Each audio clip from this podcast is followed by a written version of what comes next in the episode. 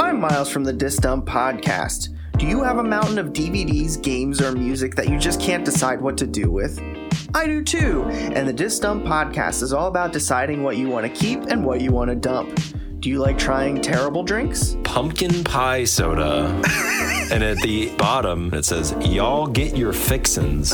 How about exploring weird ads for websites like Wish.com? Okay, so it's one of those silicone uh, torsos. Ah, And you get it right on the head into the silicone torso. That has an advantage on this one. Do you want deep intellectual discussions about the finer points of music, cinema, or game design? I have no idea where I am right now, so then check out the Disc Dump Podcast, wherever you get your podcasts. And that's disc with a C, by the way.